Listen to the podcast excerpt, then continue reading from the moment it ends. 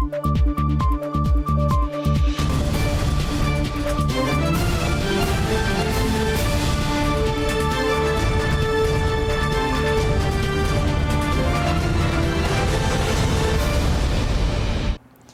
键时刻带您迅速掌握潮流趋势，欢迎您收看《财经趋势四点零》，我是赵廷玉。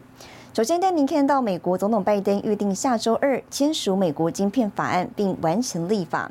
在这项消息激励之下呢，多家半导体供应链厂商正在扩大美国投资规模。根据日媒报道，日本三菱瓦斯化学成为最新的案例。众议院上周通过美国晶片法案，主要目的强化美国半导体实力，抗衡来自中共等国家威胁。最快八月九号，美国总统拜登签署后，将正式完成立法。This bill makes it clear the world's leading innovation will happen in America. We will both invent in America and make it in America. 在晶片法案利多消息带动下，多家供应链厂商正规划扩大美国投资规模。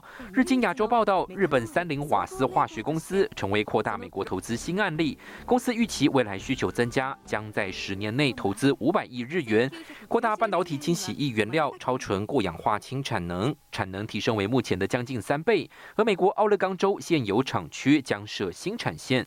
此外，南韩 SK 集团、日本化学大厂昭和电工先前都传出严拟扩大在美国特殊气体生产。次世代半導体の日米共同開発を加速することでも私たちは一致をしました。我が国は早速行動に移します。around how Japan and the United States could collaborate, especially with respect to advanced semiconductors. 美日经济二加二会谈上聚焦晶片、电池和能源等关键领域合作。美国晶片法案即将生效，美国也对外积极拉拢盟友，建构安全可信赖的半导体供应链。新唐电视高建伦、沈维彤，台湾台北整理报道。好，美国对中国半导体禁令受到关注。日前传出，未取得许可证的美国企业呢，禁止出售十四纳米以下半导体设备给中国企业。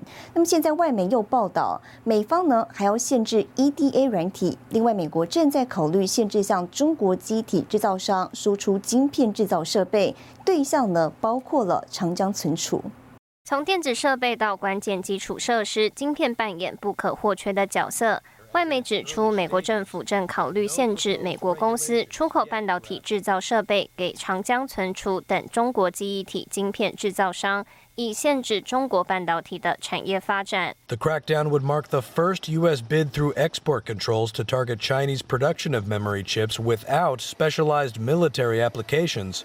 representing a more expansive view of American national security, according to export control experts. 虽然消息人士表示，目前美国政府还没有做出最终决定，但这项举措将波及南韩的三星电子与 SK 海力士。Samsung has two factories in China, while SK Hynix is buying Intel's NAND flash memory chips manufacturing business in China.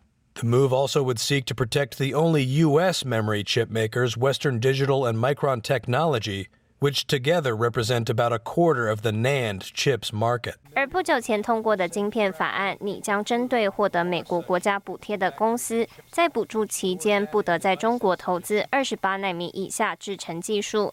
研调机构指出，这恐将对中国半导体扩产四十二十八纳米产能造成极大影响。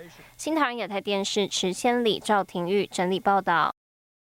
好，二零一九年底，荷兰半导体设备制造商艾斯摩尔呢就不再出售 EUV 设备给中国厂商，但中芯国际呢仍使用 DUV 制造七纳米晶片。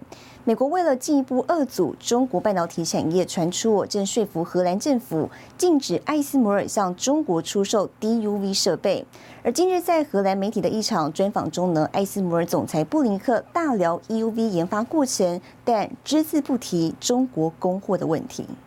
荷兰媒体这一则长篇报道，艾斯摩尔总裁布林克大谈极紫外光 EUV 研发过程，坦言如果没有 EUV，摩尔定律可能更早就结束，但却闭口不提中国供货的问题。China looking to catch up and surpass the U.S. in terms of high technology. And uh, one of the choke points in their bid to do so is this uh, lithography equipment, this equipment for printing computer chips. And what we understand is that US officials have been pressuring uh, the Netherlands and uh, ASML uh, to stop providing China with this equipment. China produces very little of its own equipment for this process. 外媒先前报道，美国政府正在说服荷兰政府禁止艾斯摩尔向中国出售深紫外光曝光微影系统 DUV。即便不是最先进晶片制造设备，但对汽车、手机等电子设备晶片至关重要。荷兰政府近日也证实，正在与美国就这件事情进行讨论。I would claim that litho will be needed forever.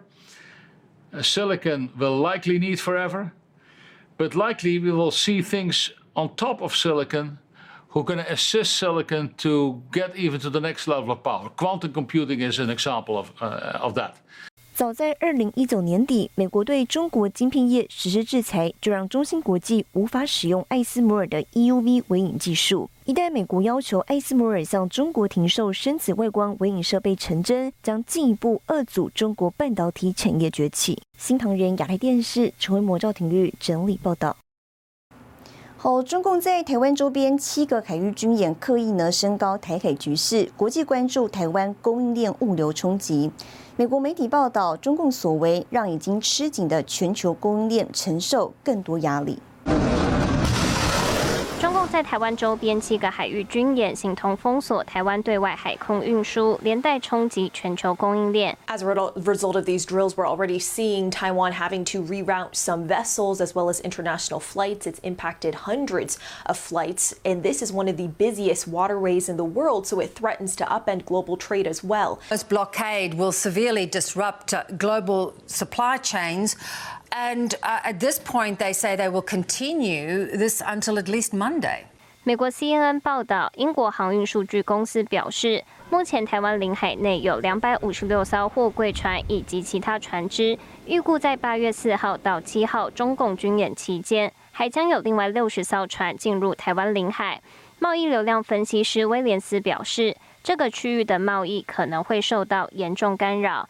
另外，台湾在半导体产业的主导地位，印度媒体指出，如果两岸真的爆发战争，对全球的经济冲击将比俄乌战争来得更大。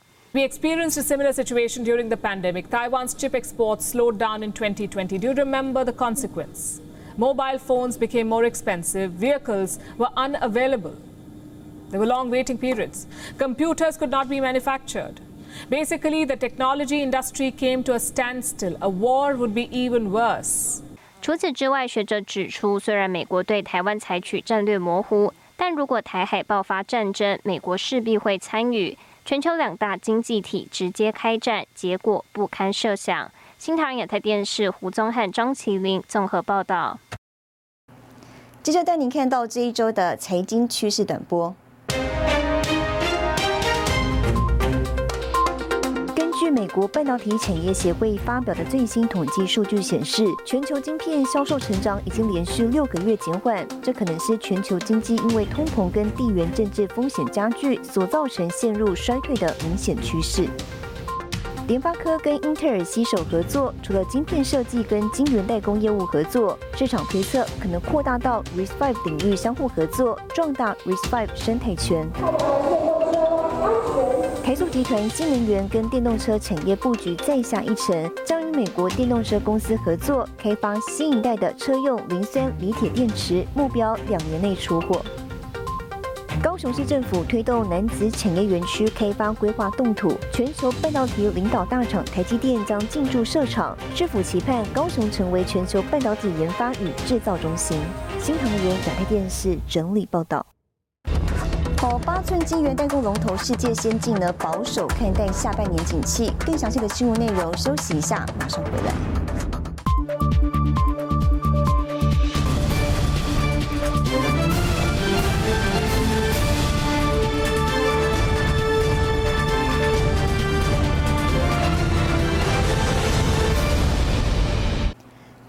全球工业物联网领导厂商研华本周公布七月合并营收年增百分之二十二点六九，其中呢，欧洲、北美跟新兴市场最为强劲，但中国市场呢，因为客户库存调整表现疲弱，呈现小幅衰退。工业电脑大厂研华公布上半年合并营收三百二十九点四四亿新台币，年成长百分之二十，总计上半年 EPS 六点四九元，营收获利双创历史新高。第二季接单出货比值一点二四，相较去年同期的一点五有所限缩，反映物流料况确实改善，接单回复正常水位。如果没有意外，一到三 Q 哈，这是 for sure，应该还可以维持到十六到十八 percent 的成长。那所以全年双位数成长应该是可以确定的啊。那订单的能见度，我们能见度还是不错啊，但是我们的订单的接单的动能明显啊，比起过往涨价的时候，零件涨价的时候。啊，比起今年的 Q one 有明显的呃衰退啊。下半年虽然有全球通膨问题以及景气出现放缓等因素干扰，不过受惠于全球能源转型以及近邻趋势，带动终端工厂自动化等刚性需求。近期美国晶片法案通过，也成为新机会。最近刚刚通过的晶片法案，不只是在所谓的 Fab，事实上我们是有更多的生意做在设备上面，所以研华有相当多的。呃，半导体相关设备的的专案在这里，我们的平台已经大致到位。好，我认为现在平台的可用度已经蛮蛮高了。好，那我们在我们开始尝试在几个领域做订阅制。所谓订阅制，就是说顾客可以跟我们买这个软体，订阅软体，就是几乎不用写程式，几乎都不用写程式，只要拉一拉啊，拉一拉。点选拉一拉就完成的系统的。研华今年推动旗下软体解决方案，逐步走向订阅制服务。预估软体事业未来几年将迅速损益两平。持续看好 IOT 产业成长潜力，也将在台湾和美国成立专属电商营运团队，针对远距零距离商机深耕市场。新台电视王冠林、沈维彤，台湾台北报道。互联网 demo。智慧车用车载电子成为台湾科技业热门话题。台湾伺服器代工大厂英业达本周宣布，跟车用晶片指标业者恩智浦展开策略合作联盟，初期呢聚焦发展五大应用，期盼借由导入车用晶片技术，为下一代汽车电子提供创新基础。智慧钥匙走进车，感应灯就亮起。透过车端 UWB 感应，打造车门自动解锁等应用。车内双设备无线充电，支援不同手机同时充电。伺服器代工大厂英业达和车用晶片大厂恩智浦展开策略合作。英业达在这方的 domain knowledge 跟过去的经验，还有我们目前一年可以生产一亿个 computing device，各个方面的优势，这会在未来的。供应链里面找到我们的非常好的产呃的价值链的定位。汽车在未来的五到八年之后的一个变革，啊，会带来一个非常巨大的商机。那从现在估算，大概是四千亿美金，复合成长率是八 percent，全部都是跟电子产业有关。台湾在这电子产业里面来讲，扮演一个非常重要的角色，所以我们坚信，恩智浦非常坚信，台湾的厂商在将来绝对会有呃一席之地，不会缺席。达、恩智浦携手发表智慧汽车五大应用，而在网络系统核心中央网关，选用了恩智浦 S 三二 G 系列为控制器，以及 OS 一零四六系列为处理器。英业达董事长卓同华表示，后续还会发表其他重要合作产品。而对于今年集团展望，他也有把握比去年更好。营业额一定会再成长，大多少而已，个个位数。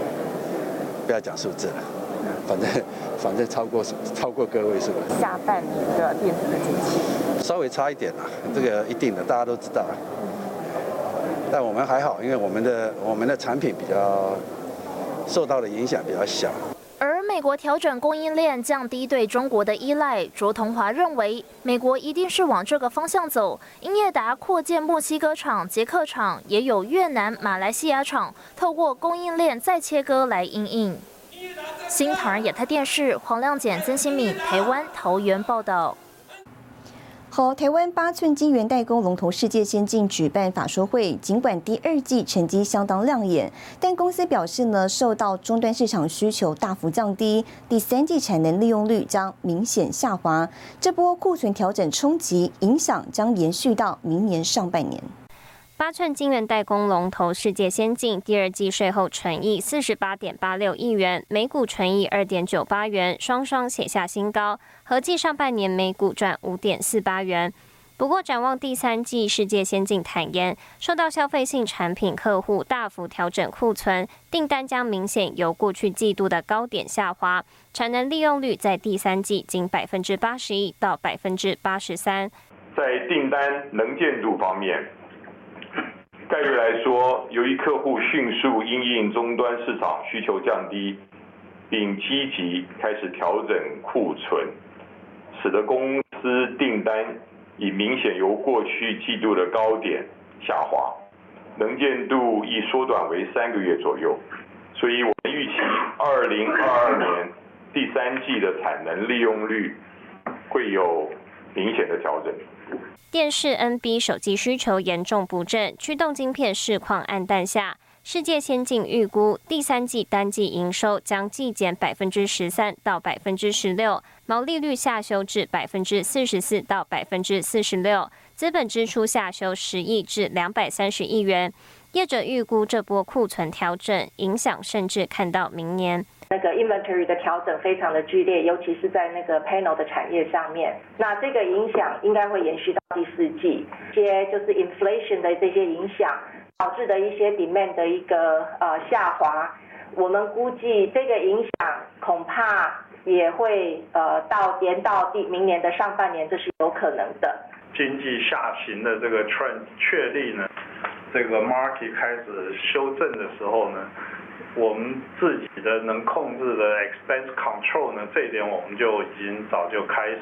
然后我们会加速的这这一块的进行。董事长方略表示，资本支出和产能建制会依照市况需求，新增产能更贴近客户需求走，这是公司基本方针。至于代工 ASP 报价方面，预估将会是在一个稳定区间，但也不会有涨价的情况。新唐亚太电视黄亮简、沈维彤，台湾台北报道。接下来带你浏览这一周的重要财经数据。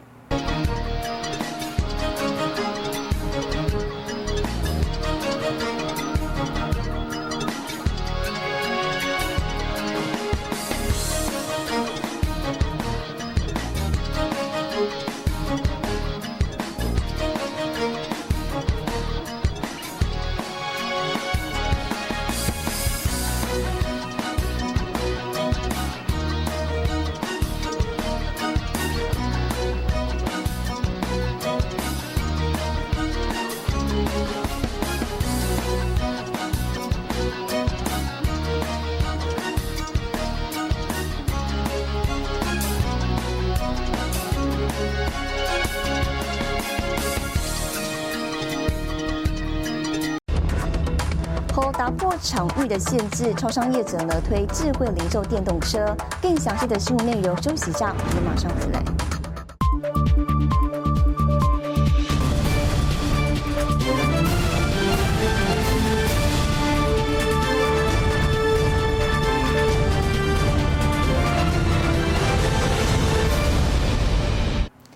回来，疫情让全世界的目光聚焦生技产业。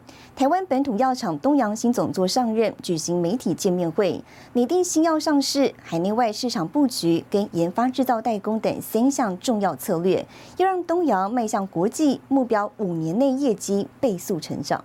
预估就在今年冬天来临的时候呢，呃，因为双疫情的冲击，其实国人对于这个流感疫苗的需求是存在的，所以我们才准备非常呃充裕的数量，能够让国人来使用。流感疫苗供应成长有助营运表现。东阳新任总经理侯金兰有三十多年国际药品营销经验，上任三个月的时间，已经拟定新药上市、海内外市场布局、研发制造代工等三项重要策略，要让东阳迈向国际。专注在东阳的优势，一个是特色领域专注发展，第二个是困难学名药，所以我会针对这个部分来复制台湾成功的模式到亚洲去。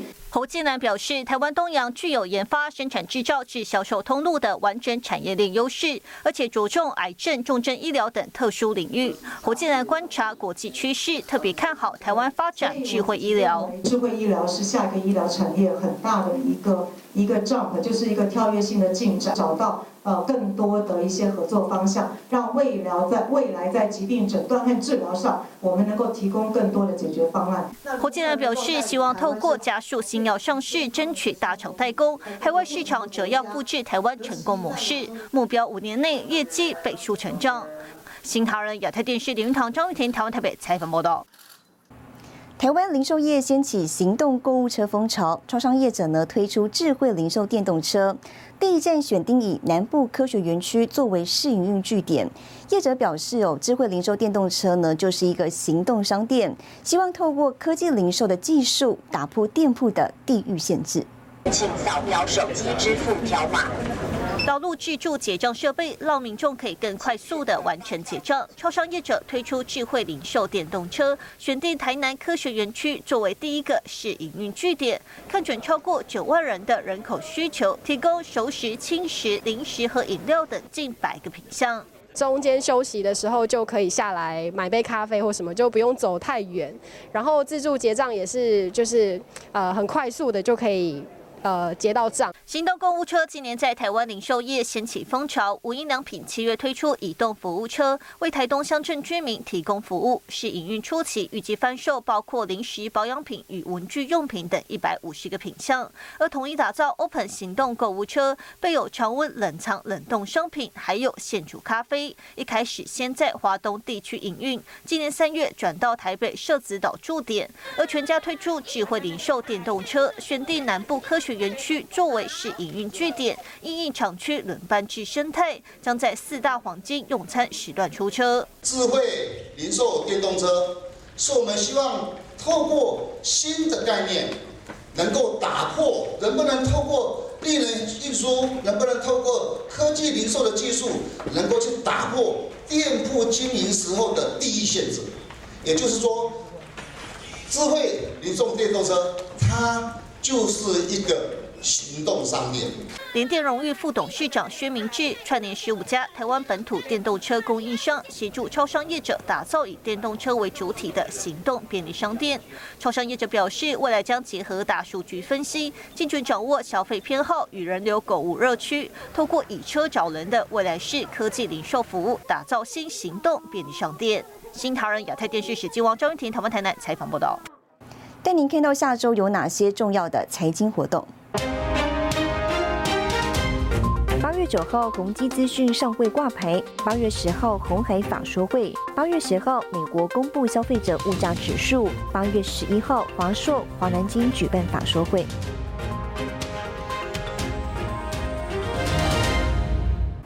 谢谢您收看这一周的财经趋势四点零，我是赵廷玉，我们下周再见。